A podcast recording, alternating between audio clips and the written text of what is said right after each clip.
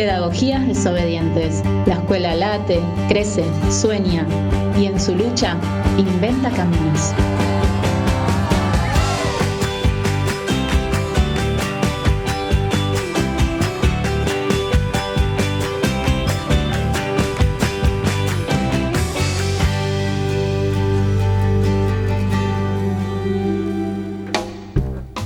Buenas noches a todos, a todas y a todes. Estamos de vuelta en nuestro programa Pedagogías Desobedientes, a través del cual tratamos de pensar la educación junto a estudiantes, junto a nuestros invitados e invitadas. Recorremos la historia tratando de pensar este presente inédito, inimaginado, en el que intentamos seguir adelante de la mejor manera. Como todos los miércoles, tenemos el placer de compartir este espacio junto a Alberto Sileoni, que también nos acerca a sus pensamientos. ¿Cómo estás, Alberto? ¿Qué tal, Susana? ¿Cómo andas? ¿Bien? Bien, sí.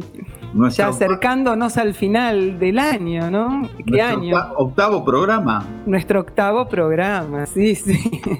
¿Y hoy con quién estamos? Alberto, hoy viene a la entrevista Dora Barrancos. Uy, Dora es otra invitada de lujo, la verdad que evidentemente prestigia nuestro programa. Dora, bueno, vos lo sabrás y, lo hablarás con ella. Eh, mujeres en la sociedad argentina, mujeres entre la casa y, la plaza. Pero hay un, libro eh, que debe tener más de 30 años, Anarquismo, Educación y Costumbres, que, lo editó Editorial Contrapunto, si mal no recuerdo que no solo habla del feminismo, que son las preocupaciones de Dora de, antiguo, ¿no? sino también de la educación del anarquismo, la educación racionalista. Eh, el anarquismo ha, dejado una impronta muy importante en la pedagogía nacional y, ahí Dora lo, lo, trata como siempre, ¿no? Con, mucho conocimiento, pero también con mucho cariño a ese, a ese colectivo tan, tan querido de la historia. Así que bueno, eh, la verdad que me alegro y celebro que la tengamos en el programa. Hoy queríamos, Susana, este, destacar a un colectivo que, a mí me parece que en, medio de esta pandemia lo tenemos que mirar con, siempre lo miramos con cariño, pero esta vez con, también con enorme respeto, que son nuestros jóvenes, nuestras jóvenes, nuestros muchachos y muchachas que la verdad que están teniendo eh, un compromiso, una comprensión de la realidad tan, tan importante que, a mí me, impacta. Bueno, vos, no te lo voy a decir a vos que conoces tanto, los conoces tanto de cerca, ¿no? Y yo digo, el kirchnerismo también ha, hecho un aporte 2003, 2015 y ahora hemos vuelto, ¿no? A, a que los jóvenes recuperen la voz, recuperen ese lugar eh, aquella frase de Néstor de no voy a dejar los sueños eh, en la puerta de la Casa de Gobierno es para los 44 millones, pero es para ellos fundamentalmente. Porque si hay, si hay alguien, si hay algunos quienes sueñan, son ellos. ¿No? Este, nosotros también tratamos de no perderlos, estos sueños, pero si hay una, edad del sueño avasallante es, es la juventud y, y Néstor se la dedica a ellos y se la dedicamos también no solo retóricamente, ¿no? Por, aquello de que mejor que decir es hacer, no es solo te, digo, es te hago, te, te, acompaño. Y en eso pensábamos algunas cosas que salieron acá muchas veces. Eh, ley 26061 de protección de los derechos de los niños, niñas, adolescentes, el voto a los 16 la educación sexual, eh, la ley de centros de estudiantes, la secundaria obligatoria, las becas, el plan Progresar, las universidades, como que este, no es solo que te dije que no voy a dejar los sueños, sino que hay políticas concretas para que concretes tus sueños. Y eso me parece, nos parece que es importante. Y en ese marco, hablando desde siempre, ¿no? Nosotros hablamos con, los jóvenes, este, me parece que también les debemos algunos derechos, ¿no? Eh, antes de la pandemia hablaba en La Plata con unos adolescentes que me decían, Alberto, nosotros tenemos educación sexual cuando los profes quieren. Y la verdad que los derechos, Susana, vos sabés, este, los derechos son derechos, no son prerrogativas, no son privilegios, no, dependen de alguien que quiera.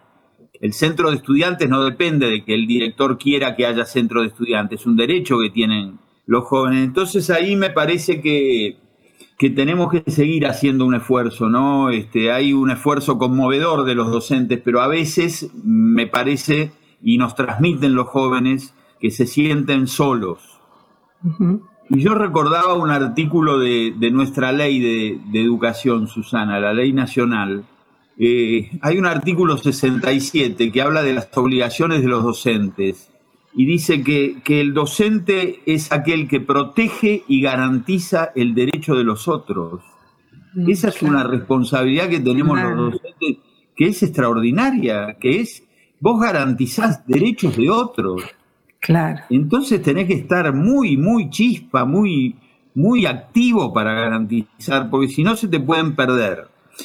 Eh, no lo quiero hacer muy largo. Ha habido eh, en estas horas una, la publicación de una encuesta de UNICEF y, otras que trae un dato que para mí es, es extraordinario y debemos utilizarlo. El 72% de los jóvenes hoy quiere volver a la escuela.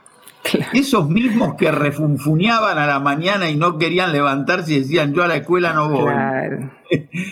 claro El 72 quieren ir porque eh, vos eso lo sabés bien. Claro. Eh, la escuela es el, eh, encuentro, es el vínculo. Totalmente, sí. Vos sabés que vínculo es una palabra, hermosa palabra. Vínculo viene de cadena. Pero, pero es la cadena que, queremos tener, no es la cadena de la esclavitud, es, es el encuentro con el otro. Y eso, este, digamos, es tan constitutivo de, la identidad adolescente, estar con el otro, que, lo están sintiendo eh, de, un modo demoledor. La verdad que, que lo sienten, quieren volver eh, la otra vez alguno me decía, eh, quiero volver a la escuela porque eh, la escuela es el lugar en donde soy. ¡Ay, qué hermoso! Sí, es tal cual. Sí. eso es lo que, lo que nosotros tenemos que... Este, y muchos, infelizmente te digo esto, muchos nos dicen, este, no nos escuchan, nos gustaría que nos escuchen más. Y te cuento otro contraejemplo, porque esto es complejo. Este, eh, el otro día eh, en, un Zoom, unos chicos ratificaban que, esperaban el, llamado. Todas las semanas el director o los profes los llamaban para preguntarle cómo estaban. O sea que también hay de lo otro. ¿Y sabés por qué esperaban ese llamado? Porque en la casa no le preguntaban cómo estaban. Claro. Entonces necesitaban el profe que le dicen, es muy sencillo, es decir, ¿cómo estás? ¿Cómo te trata esta pandemia? Entonces, eso, eso no, no, no, quiero, no, no, quiero seguirlo, pero vos conocés bien lo que es construir una institución democrática. Lo que tenemos que hacer es construir este, escuelas más democráticas y ojalá que, que, que, que la pandemia nos, nos haya enseñado eso. Eh, porque los pibes necesitan tener maestros. termino con una frase que vos conocés de, de, María Zambrano que dice, no tener maestro es no tener a quién preguntar. Y más hondamente todavía, no tener ante quién preguntarse. Sin preguntas y sin maestros estamos perdidos, porque preguntar es la expresión misma de la libertad. Así que... Hermoso. Sí, ¿no? Pero necesitamos, los pibes, los muchachos y las muchachas necesitan adultos como, como nosotros que estén cerca escuchándolos y enseñándoles. Sí, totalmente. Además, eh, ellos están cambiando la historia, ¿no? Ellos toman todo esto que vos nombraste, todos esos derechos, que son sus derechos, ¿no? Y los, y los tiran para adelante, o sea, ellos cambian realmente la historia, ¿no? Y en estos meses, ¿no? viendo y escuchando a maestros, maestras, estudiantes, intentando construir esos vínculos, ¿no? inventando posibilidades, llevando adelante como se puede esas tareas para que el acto educativo se cumpla en estas circunstancias que nunca vivimos, Me resonó un concepto que Paulo Freire escribió en su libro Pedagogía de la Esperanza, el concepto de lo inédito viable, ¿no? Lo inédito como desconocido, lo nuevo, y viable que puede llevarse a cabo. Ante lo inédito, lo nunca escuchado, visto ni vivido, que nos pone frente a la dificultad para imaginar, para proyectar nuevas soluciones o inventar nuevas salidas, Freire nos propone la esperanza para construir lo inédito viable, aquello que no fue hecho y para lo que no encontramos salida, se puede poner en marcha si partimos de nuestra esperanza, si iniciamos la acción. Y pone a la educación como medio generador de lo inédito viable, que además es una salida colectiva. Es un concepto ligado a la utopía, pero mientras la utopía es la inalcanzable, esta utopía que nos deja Paulo Freire es una utopía realizable. Gracias, Paulo Freire. bueno, Bueno, entonces nos encontramos el próximo miércoles, Gracias, Alberto. Gracias. a vos, ¿eh? un abrazo enorme.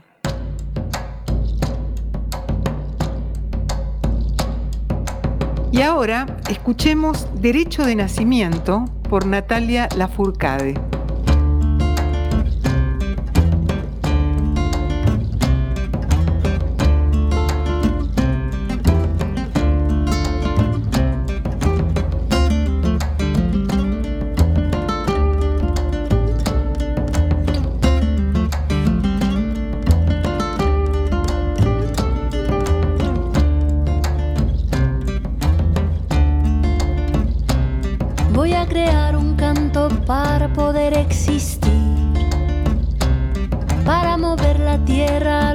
Y sobrevivir.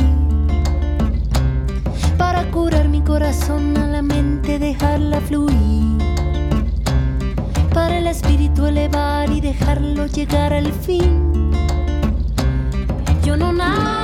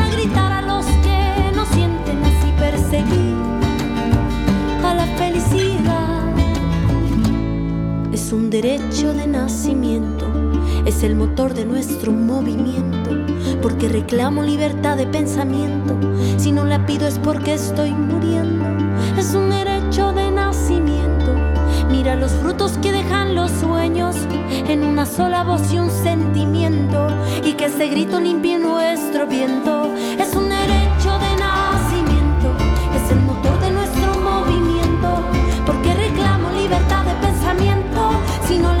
porque estoy muriendo, es un derecho de nacimiento, mira los frutos que dejan los sueños en una sola voz y un sentimiento,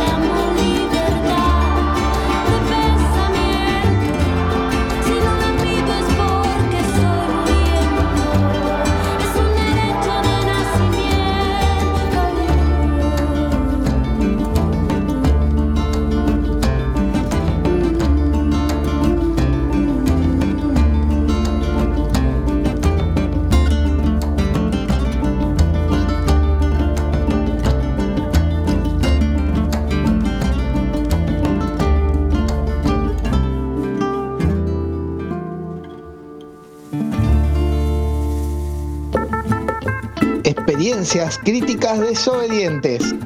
¿Cómo garantizamos el derecho a la educación?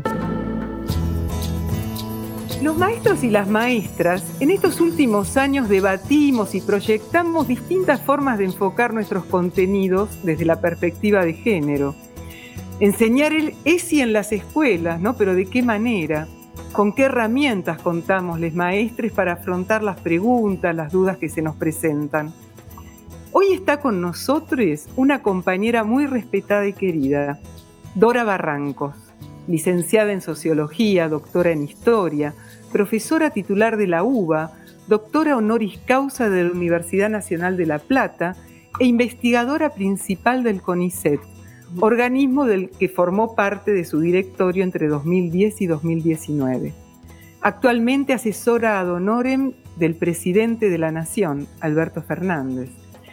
Para nosotros es una maestra, una compañera que nos ayuda a pensar, ya que Dora dedicó gran parte de su vida a estudiar y militar el feminismo. Es una militante comprometida de los derechos políticos femeninos. Bienvenido, Dora, a nuestro programa Pedagogías Desobedientes. Ah, muchas gracias por la invitación. ¿eh? Muchísimas gracias por esa hermosa acogida. bueno. Eh, bueno, comencemos por tu infancia. Tu padre fue maestro y luego vos también ejerciste como maestra, ¿no? Sí, claro. Eh, ¿Qué dijo en vos ese paso por la docencia en la escuela primaria?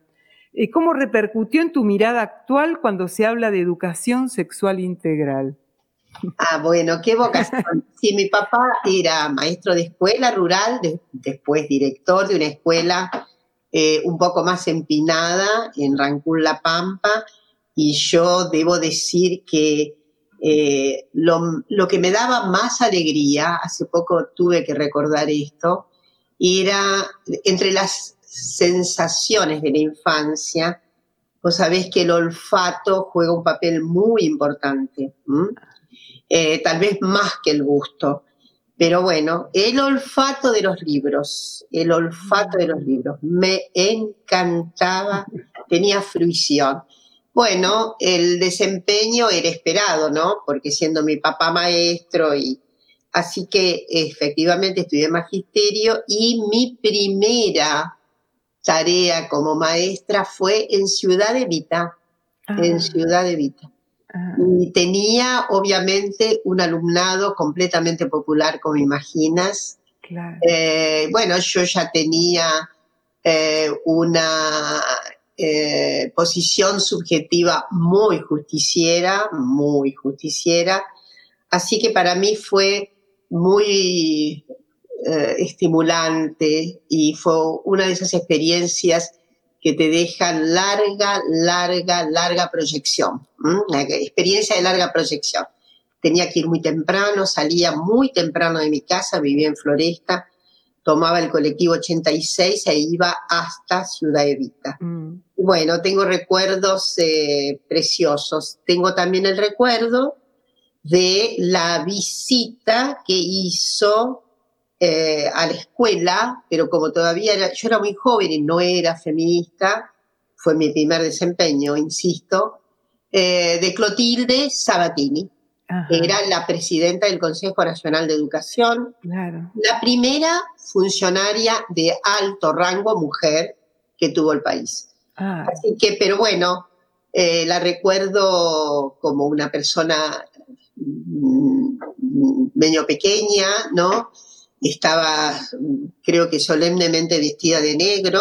Una tragedia la vida de Clotilde, una tragedia, porque eh, eh, voy a contar si cabe que Clotilde fue agredida por su ex marido en el momento en que estaban pactando la separación. Y eh, debes recordar algo de eso, Susana, cuando el individuo le tiró ácido mm, en la cara a ella, situación que la tuvo internada casi un año en Italia. Y eh, de esa experiencia salió completamente eh, modificado su rostro. Y bueno, peleó, peleó, peleó hasta que el individuo se suicidó, ¿eh? Mm. Varón Visa, varón Y ella finalmente se suicidó. También, ah, sí, una tragedia la vida de, de, Sabatini Barón Visa, toda una tragedia. Eh, bueno. Y después, sí, perdón, sí, sí, sí. Perdón esa nota dolorosa, pero bueno, como tenemos vicios de historia. No, interesante además. Este, no podía dejar de mencionar esa agresión brutal de género.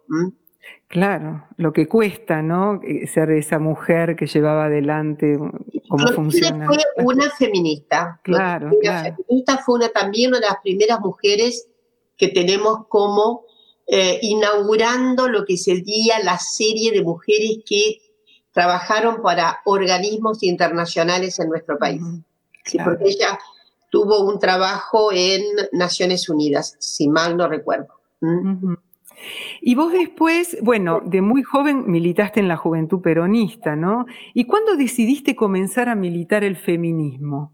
Ah, Primera cuestión, mi familia era muy antiperonista ¿eh? y ahí vino mi primera iracundia, mi primera subversión familiar.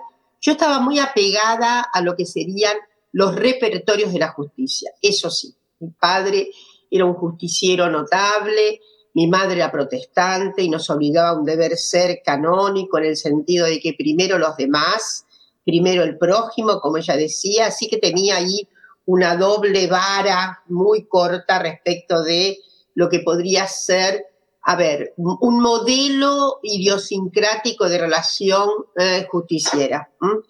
Pero bueno, yo me torné pro-peronista eh, leyendo Operación Masacre. Operación Masacre transformó nuestras vidas, creo. Ah. Y ahí me di cuenta de que, bueno, y en fin, Ahora, milité en Juventud Peronista desde el año, te voy a decir, 67, 68. Mira tú. O sea que eso sí que ocurrió en el siglo pasado, ¿no? Y bueno, y éramos aquel contingente, ¿no? Eh, ¿Cómo decirlo? De vorágine. ¿eh? Muchísimas gentes como yo habían, eh, tenían procedencia en clase, en la clase media, media y antiperonista. ¿eh? Hubo ahí una sutura ¿eh? que ya ha sido interpretada varias veces y que fue aquella alianza exuberante ¿eh? que hicimos sobre todo los, los segmentos jóvenes.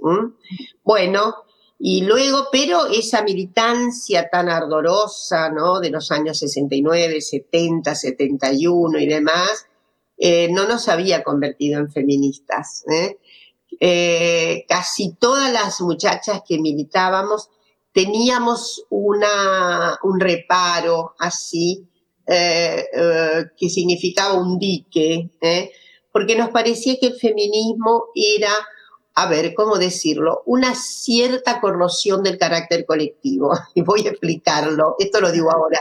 Nos parecía que era una cartilla muy individualista, que las mm. feministas se ocupaban de sí, ¿eh? no se ocupaban de lo que nosotras nos ocupábamos, que era la transformación social radical, toda vez que, toda vez que la contradicción principal que veíamos era la contradicción, obviamente, de clase social. Y además con un peronismo absolutamente postergado, ¿no? Completamente inhibido, eh, en fin, eh, eso nos parecía que eh, era un atajo que, en fin, que no era, no estaba en nuestras, no estaba en nuestros propósitos. Pero yo voy a decirte algo, todas éramos muy insujetables, de algún modo. insujetables. Todas teníamos, reverberaba en nosotras un sentimiento otro de subjetividad de alguna manera prefigurábamos, prefigurábamos, ¿no? La insubordinación eh, antipatriarcal. Entonces, eh, eh, quiero decirte que eso devino tal cuando nos tocó la hora dolorosa del exilio. entonces, encuentro hoy que la mayoría de las que salimos al exilio y que teníamos militancia popular, nos convertimos en feministas. Era como una asignatura pendiente, quién sabe, ahí en el umbral, ¿eh? y que eh, pudo, pudimos entrañar esa identificación en el exilio. Y muchas, muchas que quedaron acá sobreviviendo como pudieron, resistiendo como pudieron, también se transformaron en feministas. Escuchamos un tema, ¿te parece, Dora? Y bueno, luego seguimos con la entrevista a Dora Barrancos. Ahora escuchamos Somos Sur de Ana Tijoux.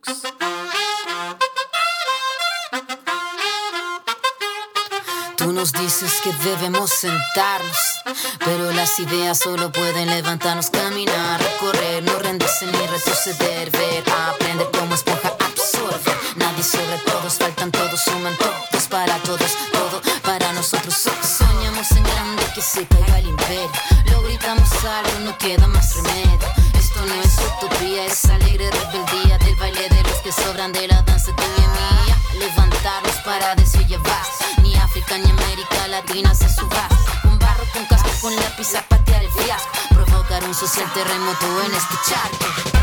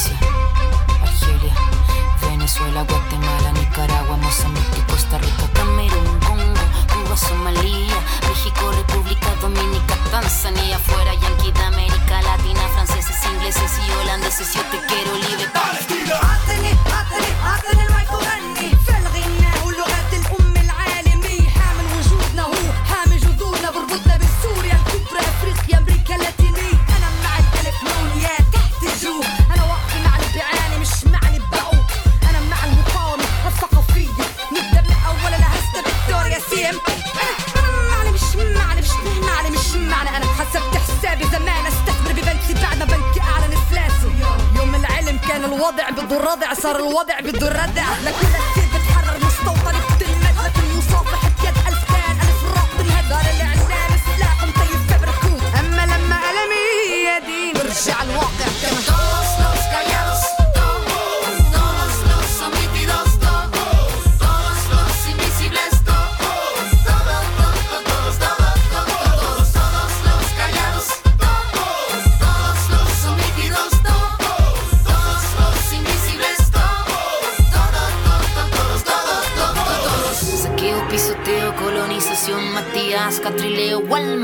Mil veces venceremos, del cielo al suelo y del suelo al cielo vamos.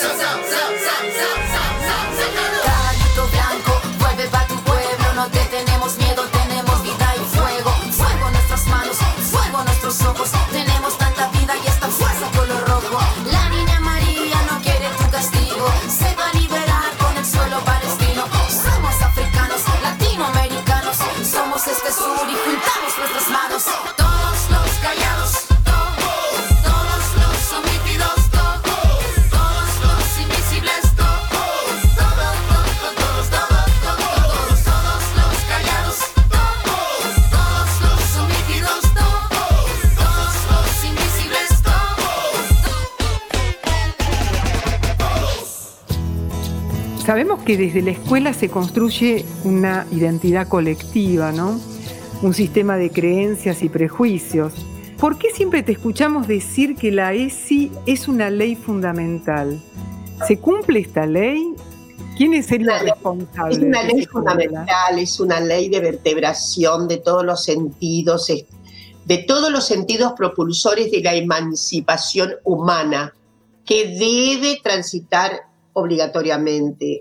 Eh, no solamente en la escuela primaria, tiene que haber ESI en, en las, en la formación preescolar también. Y desde luego, en la secundaria de manera más aquilatada, yo diría. Y entonces insisto en decir que es una ley vertebral, es una ley que efectivamente quedó ahí en más suerte, en una zona de, de- de expectativa y que si pudo sobrevivir en muchas jurisdicciones fue por el empeño de les docentes y la demanda de les estudiantes, de les alumnos. Esto fue lo que ocurrió. Y es muy emocionante, es muy emocionante ver esa resistencia que hubo toda vez que nos invitaban en estos, en el ciclo asiago anterior, ¿no?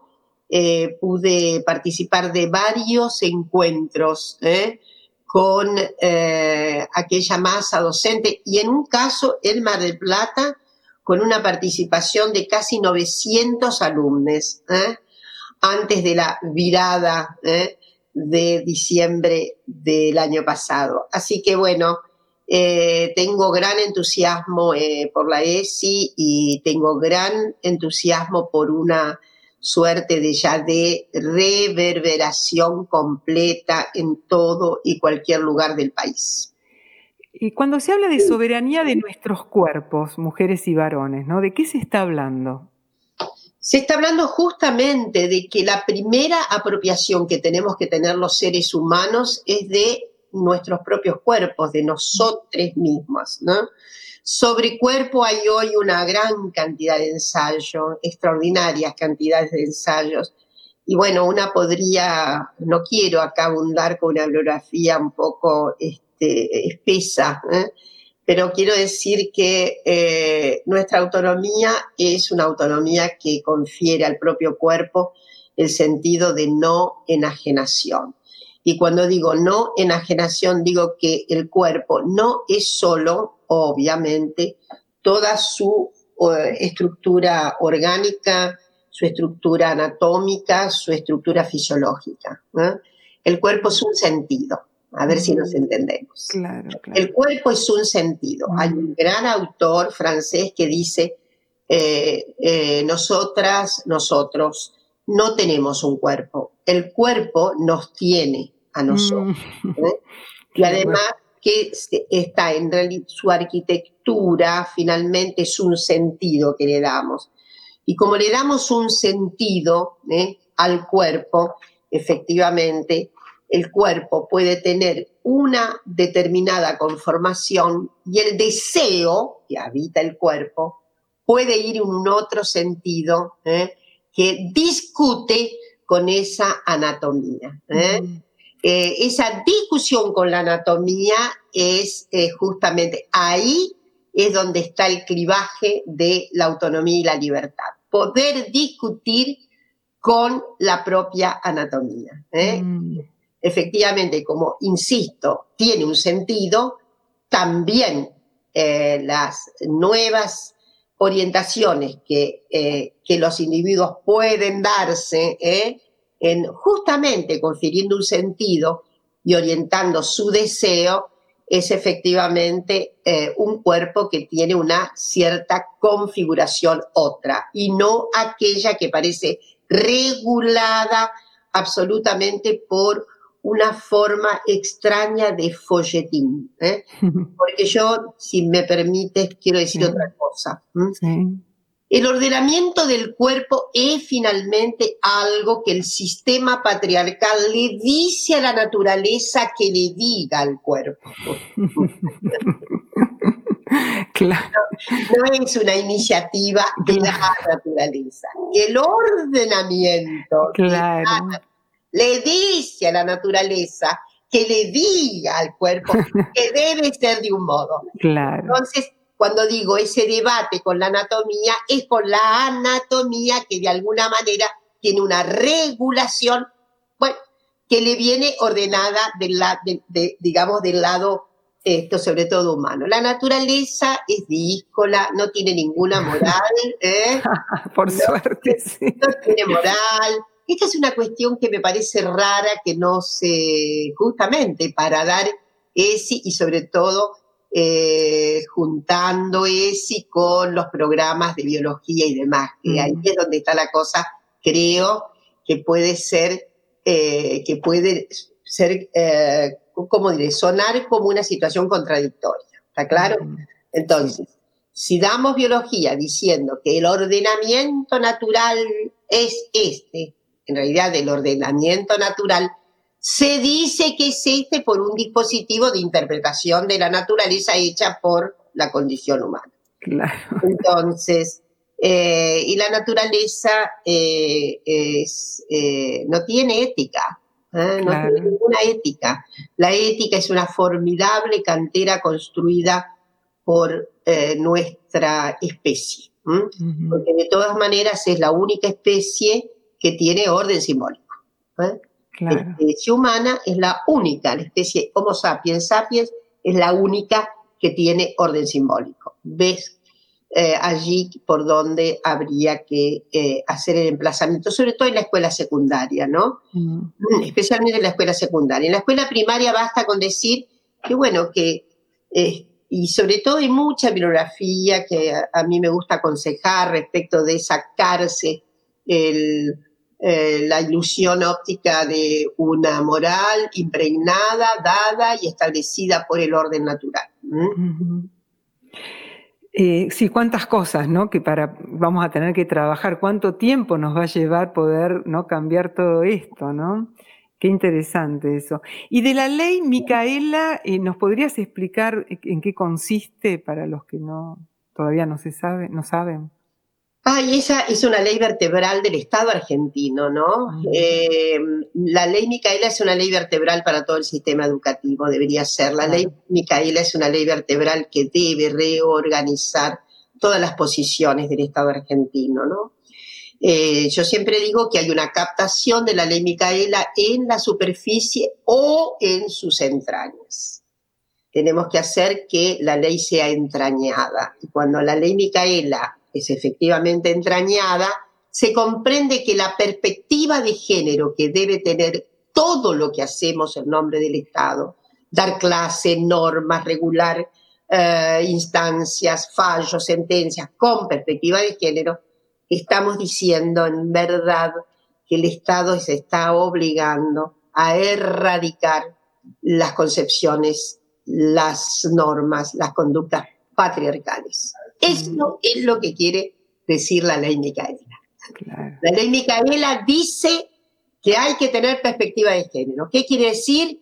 Que hay que, hay que cabildear, hay que hacer política en- teniendo en cuenta que hay una asimetría sexogenérica. Y que esa asimetría sexogenérica no viene de Marte, no está impuesta por un, ni siquiera, bueno, ni, ni de Marte, ni obviamente ningún otro o otra orden galáctica, sino que es un invento humano. El sistema patriarcal fue creado acá, eh, no tiene tantos años, es del neolítico superior. Y a mí siempre me gusta cuando me llaman para esta experiencia de capacitación, sobre todo a, los cuadros de, del Estado argentino, bueno, en fin, en funciones decisivas, recordarles cómo obtuvimos en la tierra el patriarcado. Es un fenómeno histórico, es un fenómeno cultural, es un fenómeno que tiene una extraña, rara estabilidad transtemporal, pero que un día evidentemente tiene que ser eliminado. Entonces ya ves que me fui un poco lejos, pero para decirte que es una ley notable, ley que está haciendo también, y hay un intento importante de un copyright de la ley en otros países de América Latina. Así que eh, la Argentina tiene una muy buena prensa respecto de derechos personalistas mm, Y, de derechos que tienen que ver con la equidad de género. No todos los países tienen el enorme conjunto de leyes formales que amparan los derechos de las mujeres y de las identidades sociosexuales diversas. En ese punto estamos en un buen lugar. Necesitamos, obviamente, interpelación de esa formidable cantera de derechos y también, obviamente, más políticas ¿eh? para eh, efectivamente eh, hacerlos concretar esos derechos, ¿no? Maximizar la oportunidad de ejercicio de esos derechos. Y la ley de despenalización del aborto, eh, el proyecto tiene que ingresar, ¿no? Al Poder Legislativo. ¿Estamos cerca de que eso se concrete? Yo hago votos eh, con enorme unción ¿eh? y hago una apuesta y estamos ahí con mucha expectación.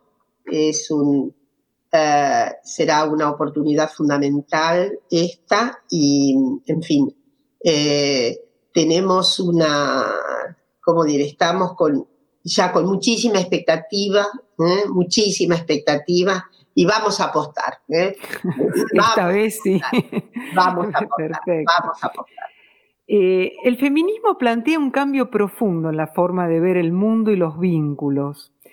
¿Cómo la escuela puede aportar a ese proceso de cambio, digamos? La escuela es un aparato decisivo es un dispositivo fundamental. Y hace siglos y siglos y siglos que la significación de la escuela es inexorable. ¿eh? Una piensa en lo que serían los protos, y siempre ha habido sistemas de educación, cualquiera sea el, el, digamos, la sociedad que recorramos y la nuestra, sobre todo en Occidente, tenemos como hitos ¿eh? a lo largo de eh, todo el proceso civilizatorio, podríamos decir. Ahora, eh, ha sido decisiva su eh, contribución desde que efectivamente surgió el Estado moderno. ¿eh? El Estado moderno surge con un compromiso fundamental de, del Estatuto de Ciudadanía. Y el Estatuto de Ciudadanía queda absolutamente mutilado si no hay educación democrática.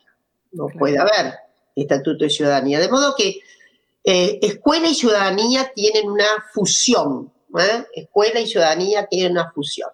Así que bueno, la escuela es fundamental, es un atributo que hoy es considerado desde ya como un dispositivo fundamental para la garantía de los derechos humanos, entre los derechos humanos de base, ¿no?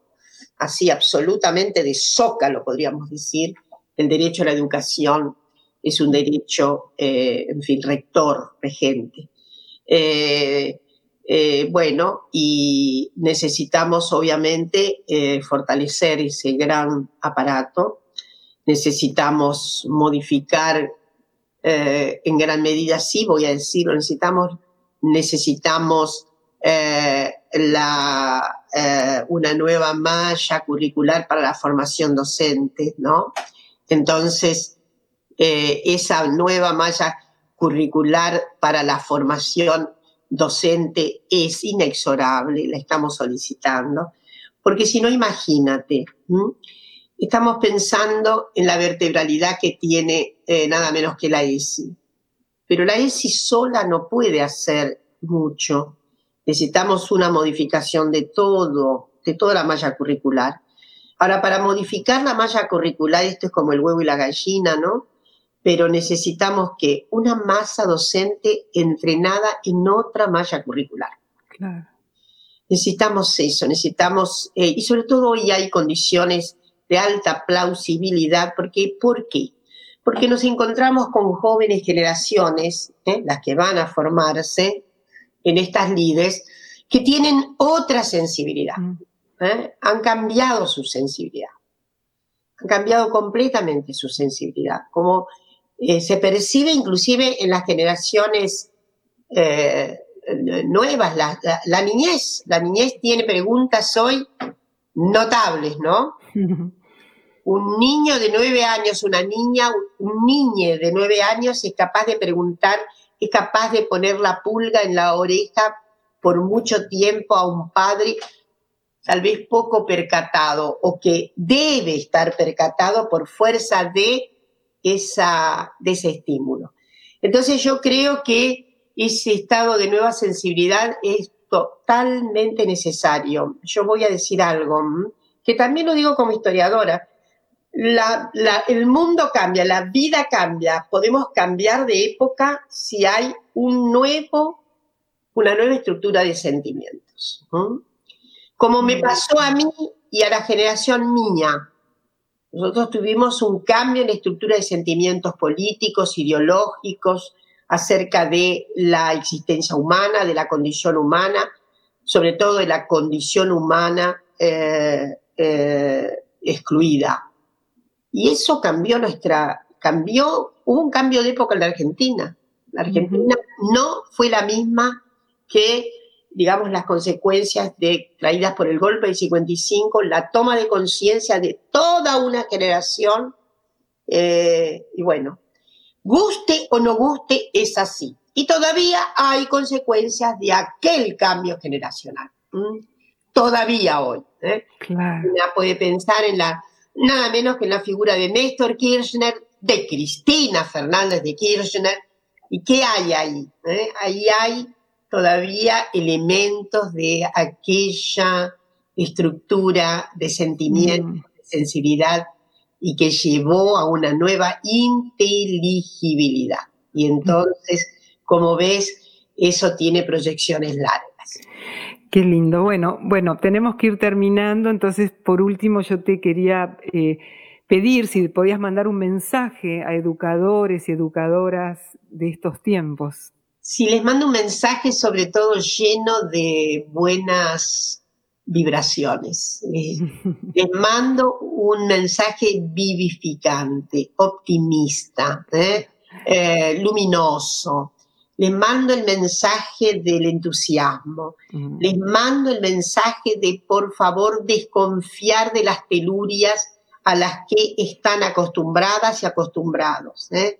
Desconfiar de algunas, eh, de algunas cuencas hiperformadoras que insisten y sostienen eh, cuestiones muy irracionales, arcaicas y que detienen eh, la dignidad humana. Eso. Y les deseo un desempeño, eso, vibrante, entusiasta, con mucha audición de lo que las nuevas generaciones traen al aula. Y estoy segura que tienen altísima competencia para toda esta atribución eh, empática. Ay, muchas gracias, Dora. Bueno, un abrazo enorme y mil gracias por haber estado acá con nosotros. Nada, Muchas gracias, maestra. no se olviden que soy una colega. Claro que sí, claro. Un beso, chao, chao.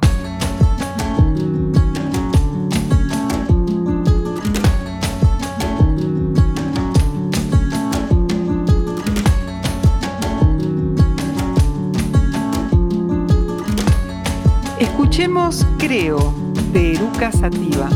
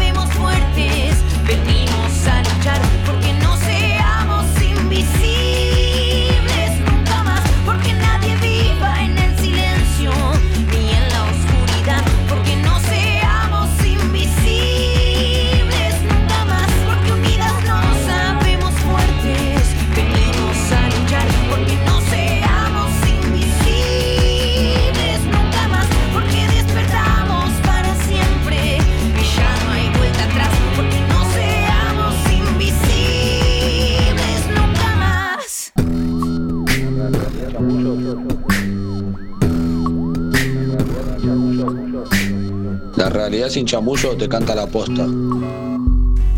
Bueno, estuvimos preguntando a estudiantes cómo fue para vos estudiar en pandemia y qué extrañas de la escuela.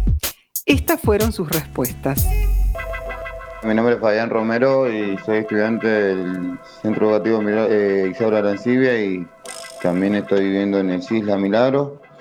Eh, estudiar en pandemia es un poco difícil ya que no tenemos el ejercicio de prueba que nos ayuda a comprender el trabajo o, el problema que estamos haciendo o debatir con los compañeros.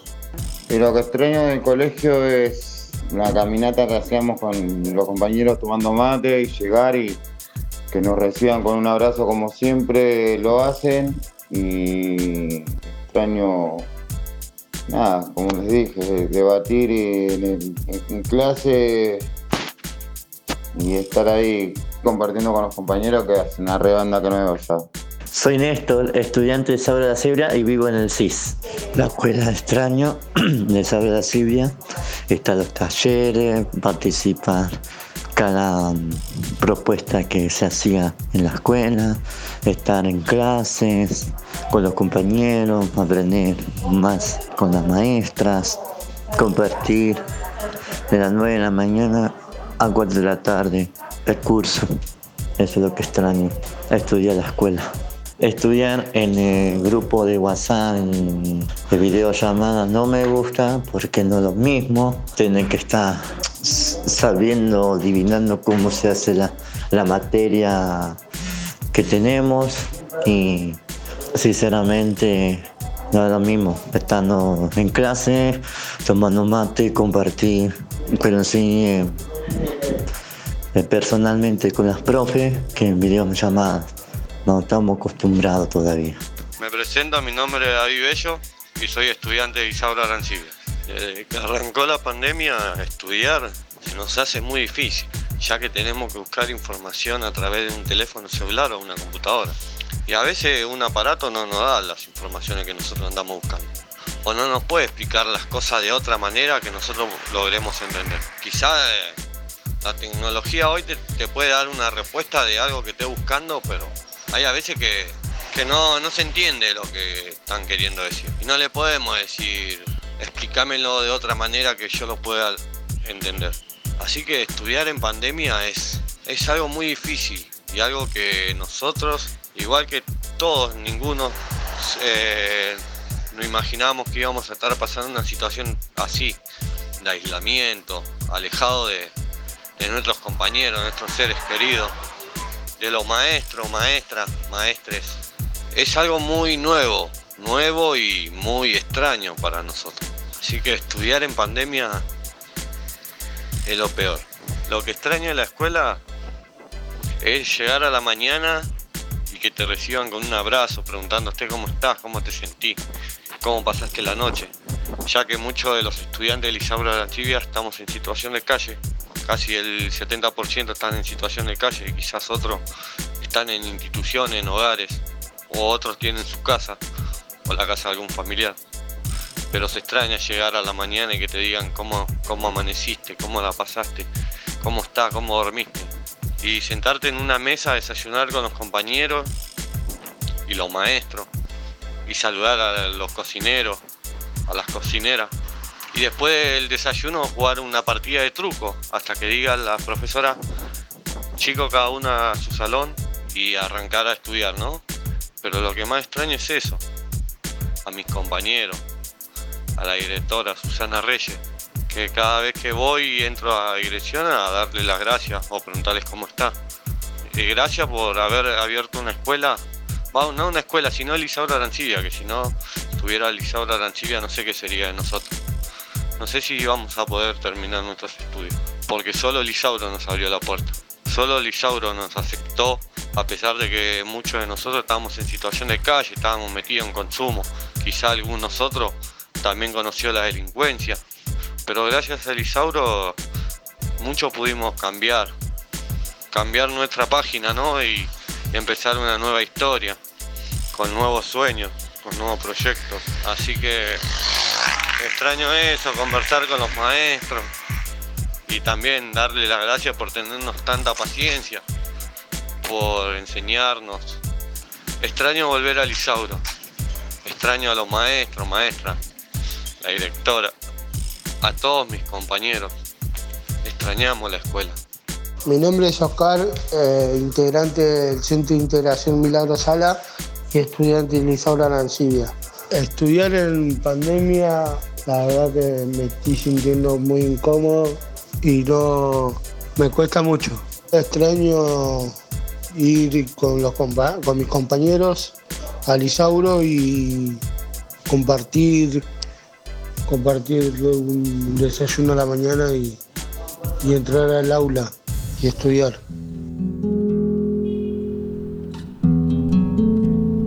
Hay huellas que no coinciden con su pie. Hay huellas que se anticipan a su pie. Hay huellas que fabrican su pie. Hay huellas que son más pie que el pie. Fragmento de tercera poesía vertical de Roberto Juarros.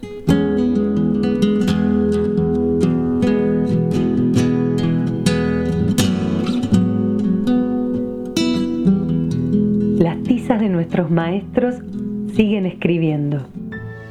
Y como cada semana llega a este espacio de memoria un maestro o maestra que los odiadores quisieron callar.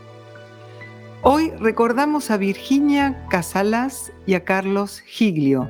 Su memoria reconstruida en las voces de Francisco Giglio, su hijo, y Telma Veleda, compañera de militancia y amiga, a quienes agradecemos sus testimonios. Las palabras de Telma serán leídas por Graciela Piombo. Hola, mi nombre es Francisco Giglio, soy hijo de Carlos Alberto Giglio y Virginia Isabel Casalás. Eh, bueno, a mi papá le decían Coco y a mi mamá Coca. Los dos desaparecidos en la última dictadura militar. Mi madre estudió psicología en La Plata, era de la ciudad de Tres Arroyos y se fue ahí para estudiar y ahí conoció a mi padre platense que estudiaba arquitectura. Los dos se recibieron, mi padre llegó a hacer algunas casas y además de la militancia intensa que tenían en el Partido Comunista Marxista-Leninista, PCML, eh, mi madre también llegó a recibirse y a orientarse en el profesorado, en la carrera de psicología, fue la primera camada que se recibió de profesorado de psicología en la Facultad de Humanidades de La Plata y llegó eh, a dar clases en los institutos de formación docente de la ciudad de Tres Arroyos, de Tandil y de Azul. Iba con su compañera Telma eh, a dar estas clases. Los amigos, ex compañeros con los que hemos podido hablar.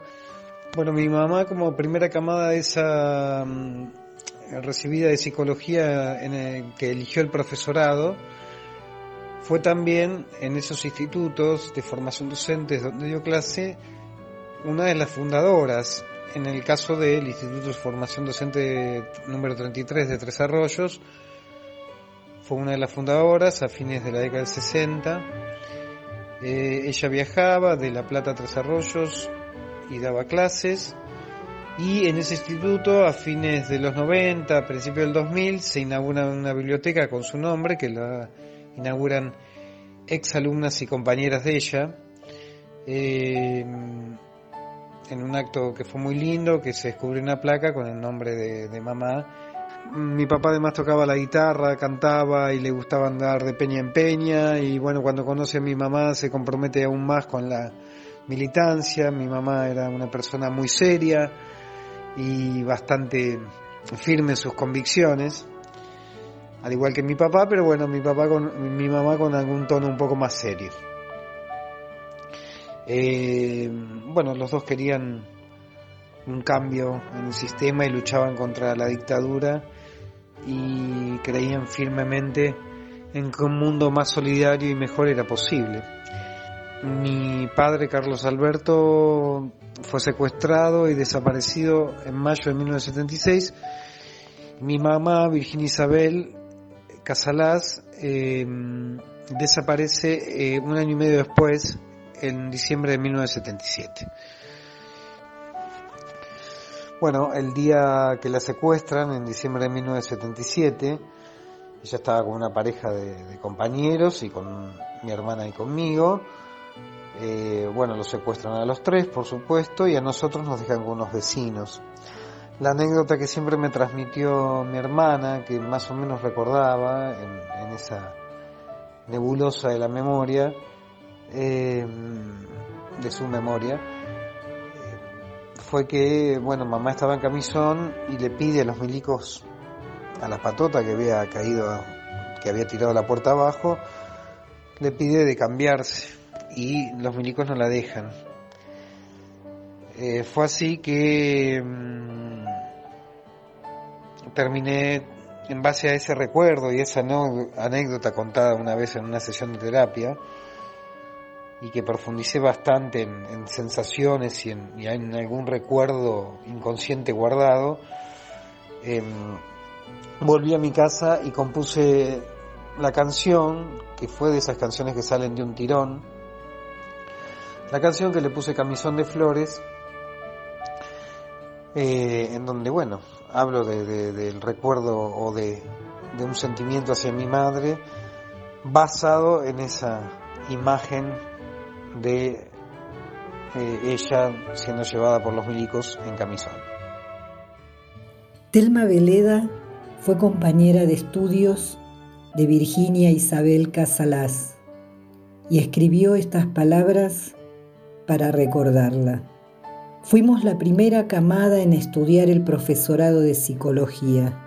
Después de los primeros tres años podías elegir clínica y el profesorado. Y elegimos eso, por una clara cuestión ideológica. No queríamos trabajar en adaptar a la gente a esta sociedad enferma. Queríamos cambiar esta sociedad. Cuando nos recibimos empezamos a dar clases. El primer año viajábamos juntas, íbamos a Olavarría y Azul una vez por semana. Llegábamos el lunes, dábamos clase dormíamos en una pensión apestosa y el martes volvíamos por la tarde. Fue una época preciosa. La pasamos genial. Virginia y Carlos, Coca y Coco, así les decían. Armaron una familia, luchaban contra las injusticias, querían que sus hijos vivieran en un país sin desigualdades. Virginia fue fundadora de un instituto de formación docente. Eligió enseñar a los que enseñan. Formaban maestres y educadores. Querida Virginia, los maestros y maestras alzamos tus tizas que siguen y seguirán escribiendo. Virginia y Carlos presentes, ahora y siempre. Escuchamos a Francisco Pancho Giglio con su canción Camisón de Flores, de su primer disco Desvelo. En el cuerpo estás vos, robada de jazmines, con música y amor, con solo un camisón de flores.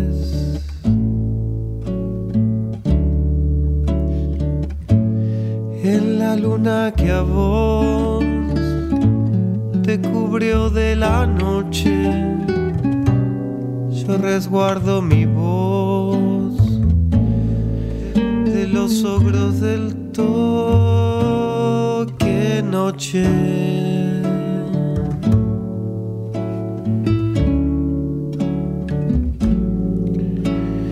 Y en la suerte que tu amor corrió. Me pierdo llorando. Y en los hombres que te hicieron daño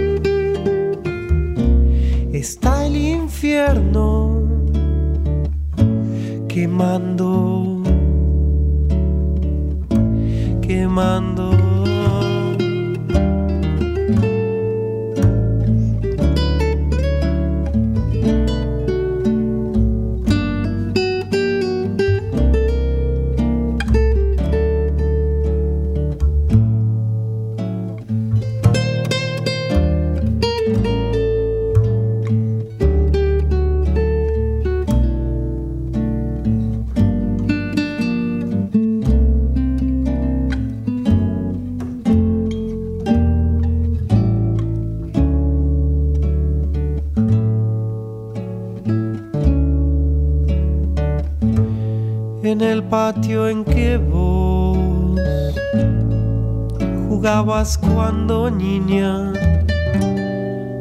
Ahí está el amor más grande de toda nuestra vida.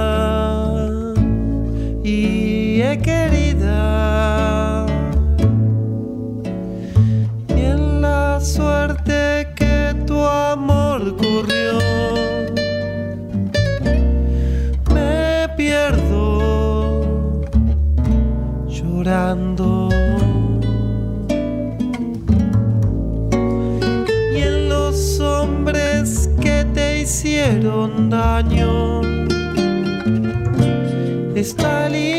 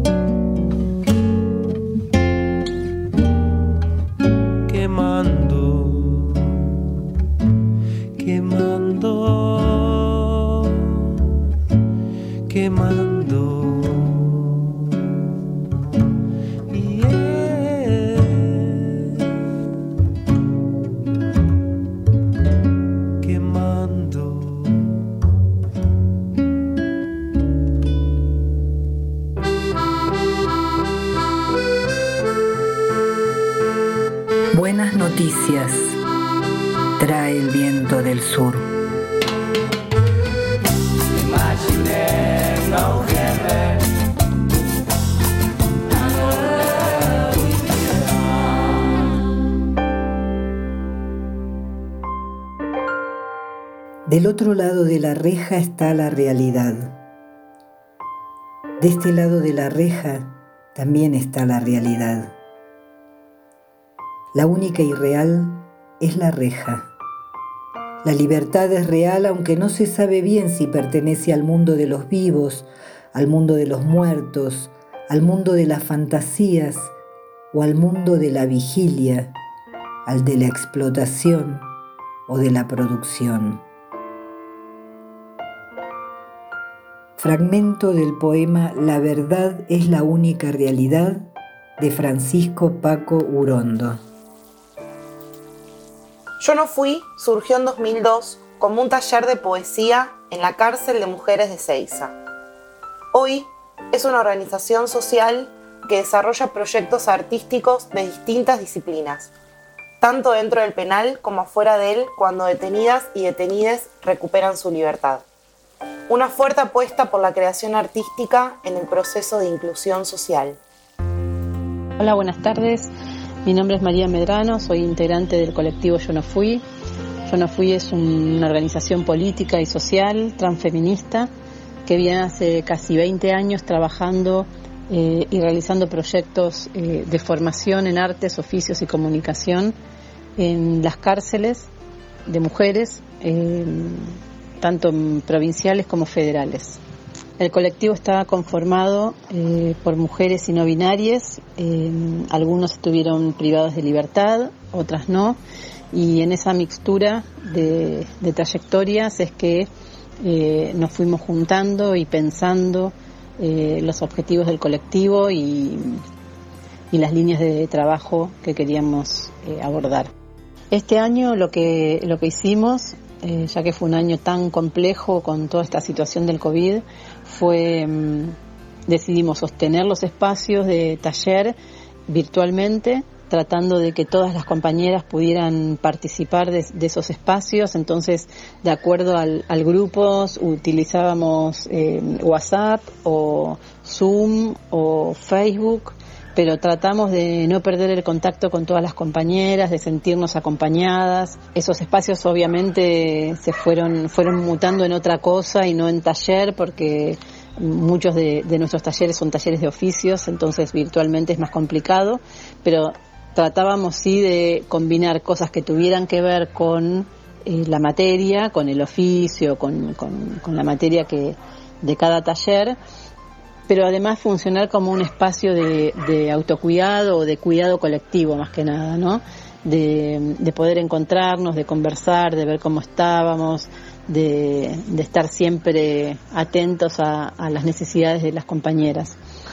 Eh, por otro lado, lo que sí armamos muy fuertemente fue una campaña eh, para conseguir eh, alimentos y, insumos de higiene que fuimos eh, repartiendo y, haciéndole llegar a cada una de, de las compañeras que estaban privadas de libertad. Entonces, por un lado, empezamos a llevar eh, alimentos y productos de higiene a las unidades penales, que al no tener visita, eh, el acceder a, estas cosas era mucho más difícil y realmente estaban pasando situaciones muy, muy complicadas y por otro lado también a todas nuestras compañeras que estaban en arresto domiciliario, que están en arresto domiciliario y también a las liberadas y a toda compañera que, lo necesitara, ¿no? Entonces eh, ahí armamos un equipo de acompañamiento muy fuerte donde fuimos relevando las, distintas situaciones y acompañando eh, con, con, estas donaciones que, bueno, por suerte mucha gente se solidarizó y nos, nos envió dinero, nos envió eh, insumos, así que eh, por suerte estamos pudiendo todavía acompañar a, a, más de 130 familias. Somos además una cooperativa de trabajo que está integrada por compañeros que estuvieron privados de libertad y también eh, familiares. Eh, es una cooperativa que tiene varias unidades productivas. Está la unidad productiva de textil, de serigrafía y estampado y de encuadernación. Y ahora estamos, eh, como quien dice, volviendo a la cancha. Estamos participando los sábados en una feria popular en el espacio de Bonplan, donde tenemos nuestra sede. Así que quien quiera ir eh, a visitarnos, ir de compras eh, o aportar donaciones para esta red de acompañamiento que estamos haciendo eh, con las compañeras que están en arresto domiciliario liberadas, pueden acercarnos ahí alimentos o productos de higiene. pero sobre todo pueden pasar a visitarnos y conocer lo que hacemos. Estamos en Bonplan 1660 todos los sábados de, de 13 a 17 horas eh, y nuestras redes son arroba yo no fui ORG. Viento del Sur, la radio del Patria.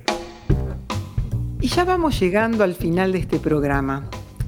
Como cada miércoles hemos enfocado la problemática que estamos atravesando desde distintos aspectos. Nos importa destacar, como hablábamos con Alberto y después con Dora, la importancia que tiene la escuela como espacio de encuentro, de construcción de saberes con otros, de juegos, de socialización, el lugar de los amores y los rencores, de las peleas y los abrazos, donde poder construir modelos no patriarcales, el lugar por donde pasa la vida y quedan los recuerdos más profundos. No hace falta un mes antes del receso armar burbujas, como dicen en la ciudad de Buenos Aires, donde los niños no se van a poder tocar ni compartir. Eso no es volver a la escuela. Y si hemos transcurrido un año sin perder el vínculo, educando y aprendiendo a pesar de las dificultades, de la falta de conectividad, de la falta de computadoras para los estudiantes, aclarando además que el Ministerio de Educación de la Nación ofreció computadoras y la ciudad nunca entregó los listados de los estudiantes que las tenían que recibir. ¿Por qué insistir en volver a un lugar que no es la escuela? Y además poniendo en peligro la salud de los que allí concurren. Vamos a volver a abrir las escuelas, las escuelas con abrazos, con juegos, con recreos y como nos dijeron varios de nuestros invitados e invitadas, ese día haremos una gran fiesta.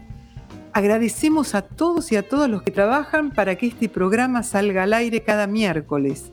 Al equipo de Vientos del Sur, a Claudia Villamayor, a Gaby Corral, a Bruno Dulbeco, a Rita Cortese, al equipo de Pedagogías Desobedientes, Martina Matusevich, Fiorella Cotuño, Graciela Piombo, Juan Pablo Mantelo, Tito Sestona, Dani Rodríguez, Sabrina Marino y les estudiantes del Isauro y si se quieren comunicar con nosotros, pueden hacerlo al Instagram Pedagogías Desobedientes Radio o al mail Pedagogías Desobedientes Radio gmail.com. Y nosotros nos volvemos a encontrar el próximo miércoles a las 20 horas en nuestro programa Pedagogías Desobedientes por Viento del Sur, la radio del Instituto Patria.